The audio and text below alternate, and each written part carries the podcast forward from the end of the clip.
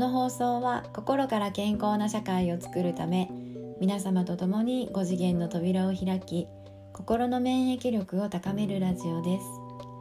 看護師の山崎凛子が心に関する様々なお話をお届けしておりますので、どうぞ今夜もお付き合いください。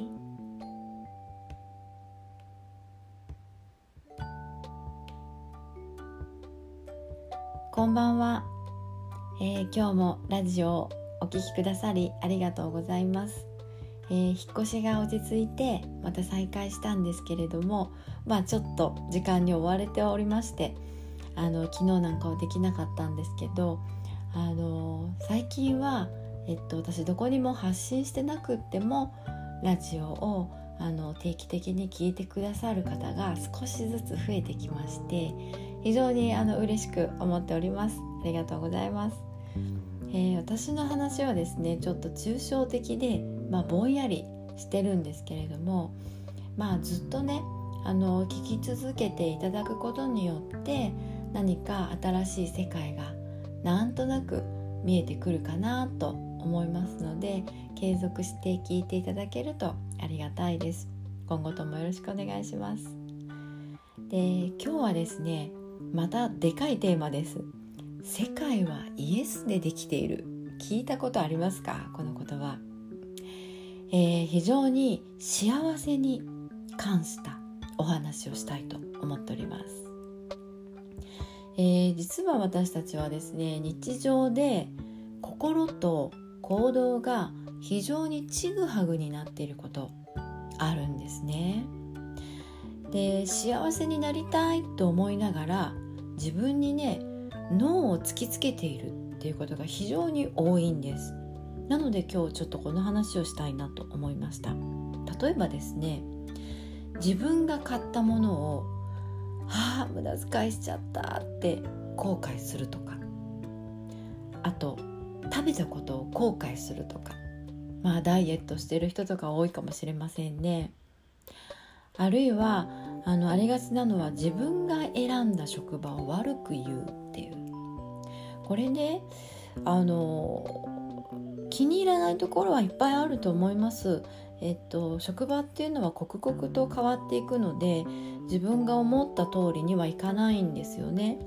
だけど私たちは首に縄をつけられて職場に引っ張っていかれてるわけではなくて、自分がここで働こうって決めた職場に行って、そして毎日自分から足を運んで出勤しているという、自分が選んで、行っている職場のはずなんですが、そこを悪く言うっていうのはですね、自分に対してノーを言っているというのと同じなんですよね。ここで就職しよう、ここで頑張ろうっていろんなところを見た結果、よしここって決めたその自分の感覚に対してペケをしてるんですよね。で、逆もしっかりです。その職場を辞めた自分に対して罪悪感を持ったり、辞めるんじゃなかったとか、なんか辞めてこんな風に思われてるんじゃないかとかね、なんかなんかこう自分が選んだことに対して迷いが生じるんですよね。あとですね、自分が選んだパートナーを悪く言う、これも自分に対してノーを言ってるのと同じなんです。パートナーを悪く言ってるんだけれども、でも無理やり結婚させられたとかって今は、ほとんどなくって、やっぱり自分が選んだ相手と結婚している、あるいは付き合っている。なのに相手を悪く言うっていうのは、その相手を選んだ自分を悪く言っているというのと、これ等しいことなんですね。ね、なんであれ自分が行ったこのアクション、自分が何を言ったか、何を思ったか、何を考えたかという、このアクションに対する反応が未来で返ってくるんですね。なのでこれは、それを買ったか買ってないか、 A か B かどちらを選んだかは大した問題じゃないんです。例えばその職場を選んだか選んでないか、就職したかしてないかは大した問題ではないですし、その職場を辞めたか辞めてないかっていう、続けたかっていうことも大した問題じゃない。離婚を、したか離婚しなかったかっていうのも大した問題ではない。ただその選択をしたことに対してイエスという肯定的に捉えるか、あるいはノーという否定的に捉えるか、これがこれから先の未来を決めていくということになるわけなんです。だからとっても大事なことなんですね。で、なぜ私がこの話をしようかと思ったかというと、今までですね、職場でいろんな悩み事を抱えていた人がいまして、でそれを克服するためにね、頑張ってたわけなんです。ところがちょっとしたきっかけがあって、かなり辛かったんでしょうね。もう辞めるって決めちゃったみたいでね。そして上司にそれを言って、職場にももうみんなそれが広まって、もう辞めることになったんです。でそれはそれでいいと思うんですね。その人が辞めるべきなのか、それとももう少し続けていくべきなのかは、その人にしかわからないことなので、他の人が判断はできないので、それはそれでいいんです。ただ辞めるって決めて周りにも言ったにもかかわらず、なんか残っている仕事があるので、この日とこの日とこの日は出勤しますとか言っちゃうんですね。あるいは辞めるんだけれども、お世話になった人はいるから挨拶に行きたいとかね。いや、その職場が嫌で辞めるって言っているにもかかわらず、挨拶に行くっていう、このちぐはぐな行動って結局周りを、惑わしてしまうんですよね。周りはどう対応していいか分かんないわけなんです。なのでね、辞めるって決めたなら、それを選択した自分を肯定できるように、その自分に対してイエスって言えるように感情を選び、そして判断をして行動を選んでいくっていう、こういうことをしない限り、私たちって幸せに向かえないんですね。なぜなら、あの自分はダメだ、この自分はダメだ、あれができてない、これができてない、これが足りない、あれが足りない、ノーノーノーって自分にペケペケペケって言っている限り、私たちは満たされるってことがないんです。で、幸せっていうのはもう満タンに満たされた状態の時に私たちは幸せって感じるんで、この自分に丸ができない、ペケをしている間は幸せがやってこないんですよね。そうだからね、とっても大事なことなんです。自分に対してイエスっていうことで、世界はイエスでできているっていうのはどういうことかというと、もうね、社会というのはポジティブなんです。ネガティブなことを言っている人は相手にされないんですね。これはビジネスをするとすごくよくわかるんですけど、あれができてない、これができてないで、あれが足りない、これが足りないって言っている人と一緒に仕事をするっていうのは非常に危険なんですよね。危ないですよね。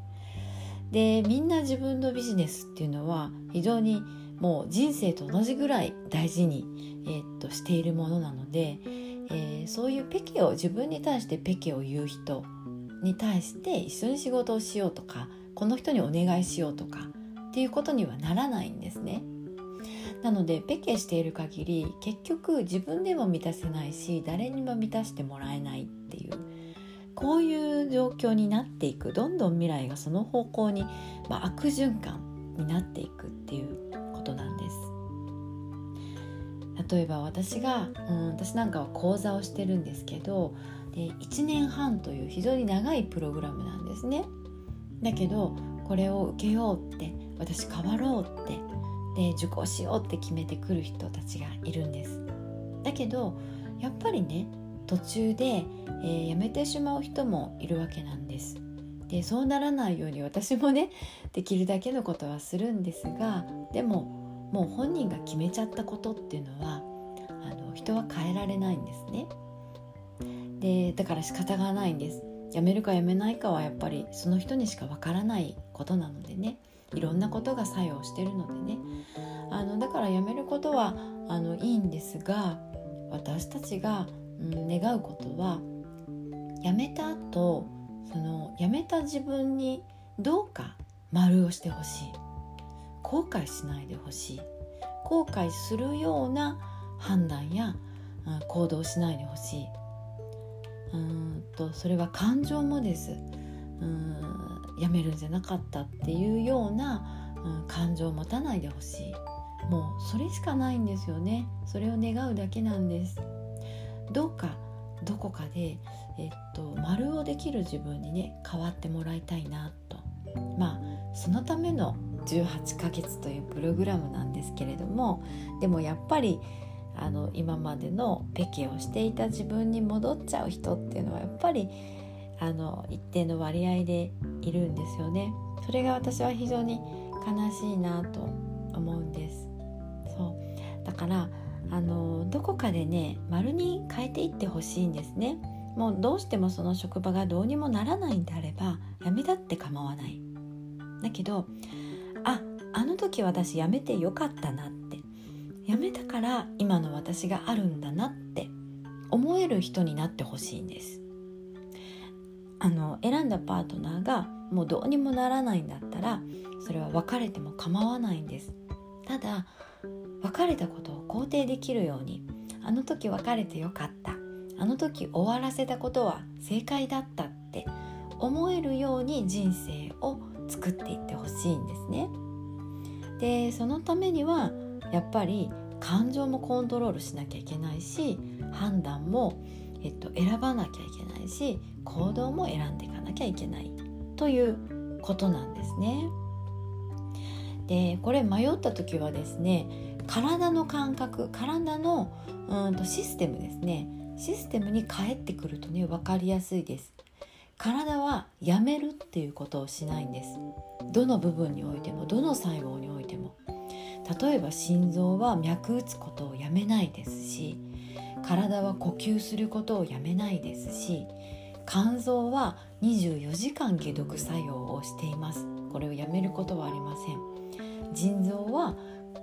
いらないものを排泄するということを刻々と毎週毎週毎秒毎秒やってるわけなんです。どの細胞も、やめる、ノーっていうことをしないんです。ノーは選ばないんです。イエスしかないんですね。どんなに体の調子が悪くても、その調子に合わせてまた一つ拍動を打ち、また一つ循環をさせ、また一つ呼吸をしという、もう一つ一つアクションを起こすという方向しかないんですね。でこのシステムを思い出してほしいんですね。あなたの体は常に未来に向かって1秒1秒前に進むということしかやってないんですよ。だから、心と行動がなんか迷ってちぐはぐじゃないかなと思った時にはね、この体のシステムに戻ってきて、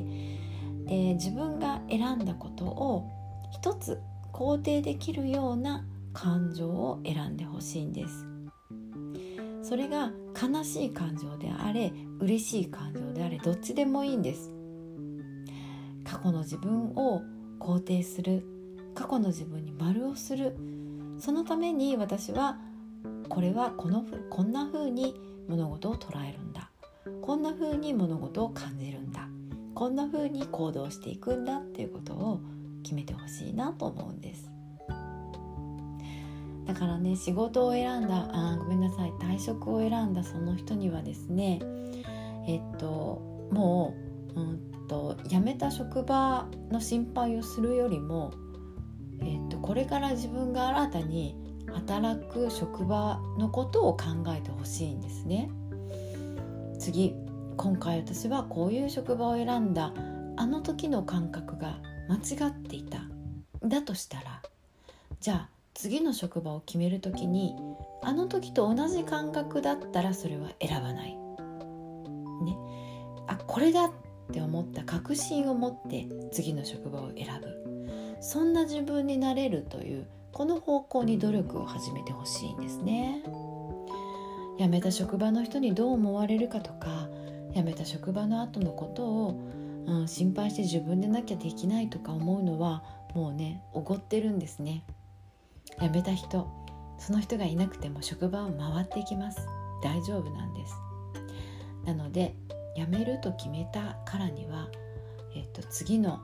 就職がうまくいくように、そのことだけに注力していただきたいなと、それを願うだけですね。はい、今日はちょっと抽象的で非常に大きな枠組みの話だったんですが、これは一人一人が幸せになるために、心が健康であるためにとっても大事なことです。世界はイエスでできている。これを、心の片隅に置いていただきたいなと思います。はい、今日はそうですね、寝る時には、私は何に対してイエスって言いたいかなって、これに対してイエスって言おう。じゃあこれから私は何をすればいいかな、どういうふうに物事を捉えたらいいかなっていうふうに考えていただきたいですね。はい、今日もお付き合いくださりありがとうございました。おやすみなさい。